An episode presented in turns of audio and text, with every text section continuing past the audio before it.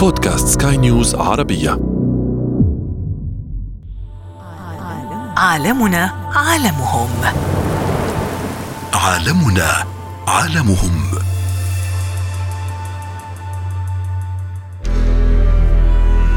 الطائر الجارح عموما بيعيش مناطق عالية مرتفعة ممكن جدا يتواجد في البراري وفي الغابات.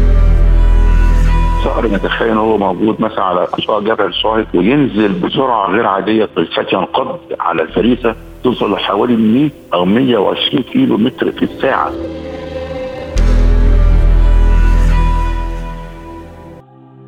سمعنا عن ملك الغابة ولكن من هو ملك الجبال؟ حقائق مثيرة عن الصقور يجدد جلده ويحيا من جديد تلقب فصيلته بالطيور الجارحة الطائر الوحيد الذي ليس له جفون. طائر نبيل لا يهاجم أعشاش الطيور ولا يأكل الجيف. لا يصطاد فريسته إلا وهي طائرة حتى يعطيها الفرصة للنجاة. الصقر طائر جارح من فصيلة الصقريات تتمتع الصقور بقدرة استثنائية رهيبة على الرؤية. تم قياس حدة البصر لديه فتبين أنها تعادل مرتين ونصف تقريبا مقارنة بنظر الإنسان. نقترب من قدراته الاستثنائية التي تميزه عن غيره من الطيور وتجعل عملية الصيد مختلفة. لديه القدرة الكبيرة على الدفاع عن أبناء جنسه بكل ما أوتي من قوة ولديه القدرة على التعلم والتدريب. لعبت الصقور دورا هاما منذ عصور في حياة الناس إذ كانت رفيقة ووسيلة يعتمد عليها في جلب الطعام وذلك بعد أن يقوم بتدريبها على الصيد ومطاردة الفرائس. عالمنا عالمهم. عالمنا عالمهم. أهلا بكم مستمعينا الكرام في حلقة جديدة من برنامج عالمنا عالمهم وحلقة اليوم سنتحدث فيها عن الصقور بمختلف أنواعها وأيضا الاختلافات بينها وبين باقي أنواع الطيور الأخرى الجارحة. سيكون معنا في هذه الحلقة الأستاذ الدكتور جمال مدني أستاذ ورئيس قسم الحياة البرية بكلية الطب البيطري بجامعة قناة السويس والأمين العام للاتحاد العربي لحماية البيئة. الحياة البرية والبحرية والمستشار العلمي أيضا للاتحاد العربي للتنمية المستدامة بجامعة الدول العربية. أهلا بك دكتور جمال. الحديث اليوم عن الصقور يعني كثيرا ما نتحدث عن ملك الغابة واليوم نتحدث عن ملك الجبال. إذا بدأنا أولا دكتور جمال بالحديث عن أهم السمات التي تميز الصقور عن غيرها من باقي الأنواع الأخرى. هو إحنا عايزين نميز الأول الصقور بينها وبين الطيور العادية هي هي متميزة عنها غير عن غيرها ولا إيه؟ عندنا الطيور طبعا إما طيور مائية بتعيش على المية أو بتعيش على برك المية أو في القاعات أو إنها طيور بتعيش بين أشجار زي العصفوريات أنا احاول أحاول أبسط المعلومة أكثر زي العصفوريات زي اللي عايشه في الأماكن ديت طيور ثانية بتبقى طيور جارحة زي طيور الصقور والنسور والعقاب النساري.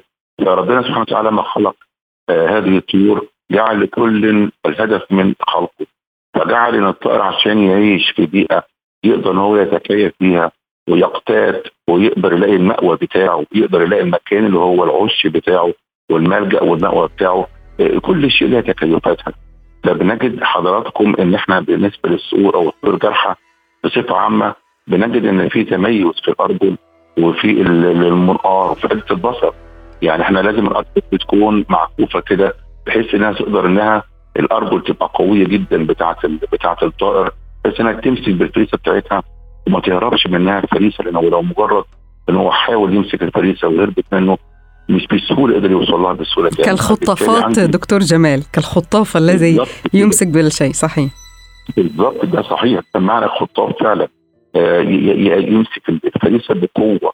آه دي ده الصقر أيضا وجود حدة البصر بتاعته طبعا حضراتكم عارفين البصر بتاع الصقر عشرات المرات ببصر الإنسان ومن زي الإنسان في بصره بالمرة وأنا هدي مثال بسيط. أنا لو أنا قاعد في مكان على بعد 20 متر أو 30 متر ممكن أشوف كويس. على بعد بعد كده ما أعرفش بعد كده يبقى بقى واضحة بالنسبة لي ولا لأ.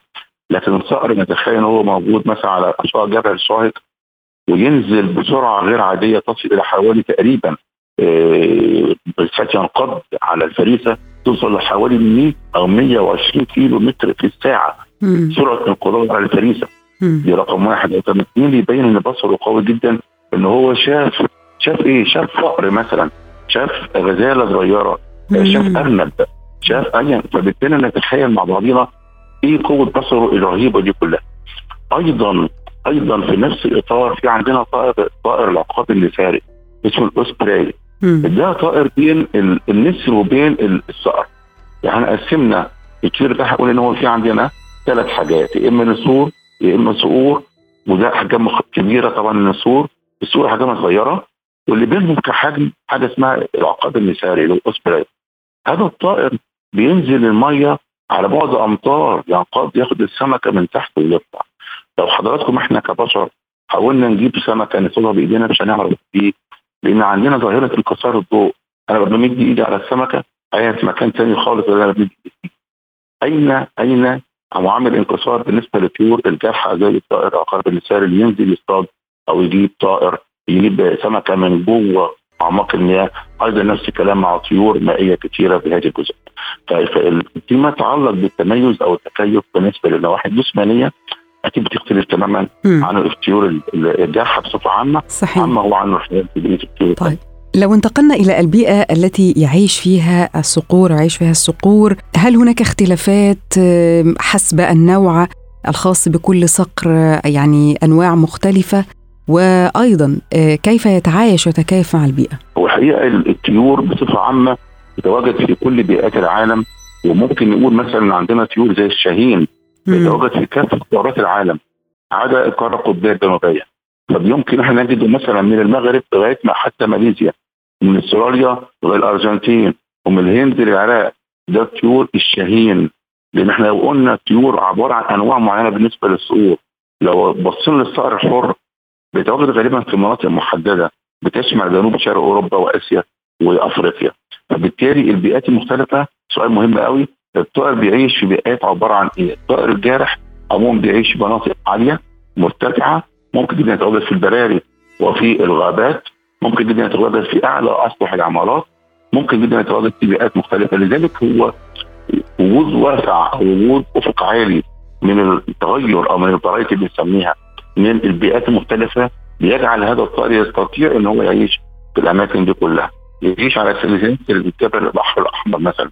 بيعيش في مناطق كتير قوي ليها مناطق جبلية مناطق وديان بيقدر لأن هو لازم يعيش في المكان اللي فيه الفريسه بتاعته. يعني خلينا نتفق مع بعضنا إن الطائر بيعيش في المكان اللي بيجد فيه الضاله بتاعته. لو بيئة صحراء قاحلة ما فيهاش أي عشب وما فيهاش أي آه، طيور أخرى أو حتى حشرات كبيرة يقدر يعيش عليها. مش هنجده في هذا المكان. فبالتالي هو بيعيش في المكان اللي هو فيه الضاله بتاعته في الجزئية. طيب دكتور آه، جمال لو انتقلنا للنقطة الأخرى التكيف مع البيئة. يعني هذا هو آه، آه، أصل أو موضوع البرنامج عالمنا عالمهم وعالمهم عالمنا كيف يتكيف ال- ال- الصقر مع البيئة المحيطة به؟ باستخدام كل آه، يعني خلق الله وقدرته في السمات والمميزات الخاصة به للتكيف مع البيئة المحيطة به. ان هو دايما الطائر بيعيش لازم يعيش ويتعايش ويتكيف ويتأقلم. كل كلمة من هذه الكلمات لها معناها. يعني إيه يعيش يتعايش؟ يعيش معناتها إن هو لابد إن هو يتواجد في المكان دوت يجد الضالة بتاعته يجد الكلاء بتاعه يجد ال- المكان مم. اللي يرتاح فيه يجد المكان اللي يعمل فيه العش بتاعه. اصلها دورة حياة دورة حياة كاملة. هي مش مجرد إحنا شايفين طائر قدامنا وخلاص على كده لا ده الطائر ده بيعيش وبيتناسل وبيقعد سنين طويلة وبيحافظ على نفسه بيحافظ على نسله. كل ده كله ليها وسائل للدفاع عن عن عن أبنائه وعن العش بتاعه. فبنجد إن الطائر بتجد إن البيضة الأنثى بتضع البيض حوالي ثلاث أو أربع بيضات تقريبا آه، اللي هو بيسموه كلاتش الفترة اللي بيبيض فيها ال- البيض. بيأتي الذكر علشان يجهز العش الأنثى تبيض وتقعد حوالي 35 يوم تقريبا فتره حضانة. الأنثى بتعمل إيه؟ والدور بيعمل إيه؟ الذكر بيعمل إيه؟ الأنثى مع أنا بتبيض الذكر يحضر العش يجيب العش يجيب الأكل عشان الأنثى تاكل. وده نقطة مهمة جدا إن نوع من التكيف بين الذكر والأنثى بالنسبة للسؤال آه كأسرة واحدة. بالظبط كده المصطلح جميل قوي أنا بدور عليه الحقيقة قد أشكر حضرتك. فعلا هي أسرة واحدة موجودة بيدور اولا بيدور على المكان المناسب لبناء العش. مش أي مكان هيبني فيه العش دي رقم واحد. رقم اثنين بيستخدم مواد معينة لبناء العش. يعني عندنا بعض الطيور بتجيب مثلا بومة بتجيب تعمل عش فيها واحد جمالية ديكوريشن جوه العش. بتجيب حاجات بتحطها جوه زي جلد تعبان مثلا الجلود اللي بتاعت التعابين اللي هي حصل فيها انسلاخ أو تغيير أو كده بتحطه في قلب العش نجد طيور أخرى زي مثلا طائر الفلامينجو البشروش اللي بيسموه النحام في الدول العربية الخليج. الطائر دوت بيحط بيعمل عش بتاعه على هيئة إيه؟ على هيئة هرمي من الطين غير كده مش هيعمل عش بنجد إن طيور أخرى بتعمل عش بتاعها على هيئة آه، حاجة يعني زي زي بالظبط فوق الشجرة في مكان معين معلق عشان يبعد عن أي طيور ثانية طائر ثاني بيعملوا في منطقة في جحر من الجحور بتاعت الجبال. بنجد إن يعني المسألة مسألة كل طائر له الطيب عشان كده بقول لحضراتكم إن هو في إيه؟ التكيف والتأقلم والعيش. فبالتالي هو بيعيش ويتعايش مع البيئة اللي حواليه ويتأقلم. طب يتأقلم فين بقى؟ يعني إيه علاقة التأقلم بقى هنا بالجزئيه لأنه طبعا في عوامل كثيره بتأثر على تواجد هذه الطيور. آه هذه هي النقطة دكتور جمال بأن هناك بعض الأنواع التي ربما تكون معرضة للانقراض ويرتبط بها نقطة أخرى وهي صيد الصقور من قبل التجار آه يعني بوسائل الصيد آه غير المشروعة وبأعداد غير مصرح بها. يعني نقطتان هامتان أيضا نريد أن نسلط الضوء عليهما. هل هي معرضة فعلا للانقراض؟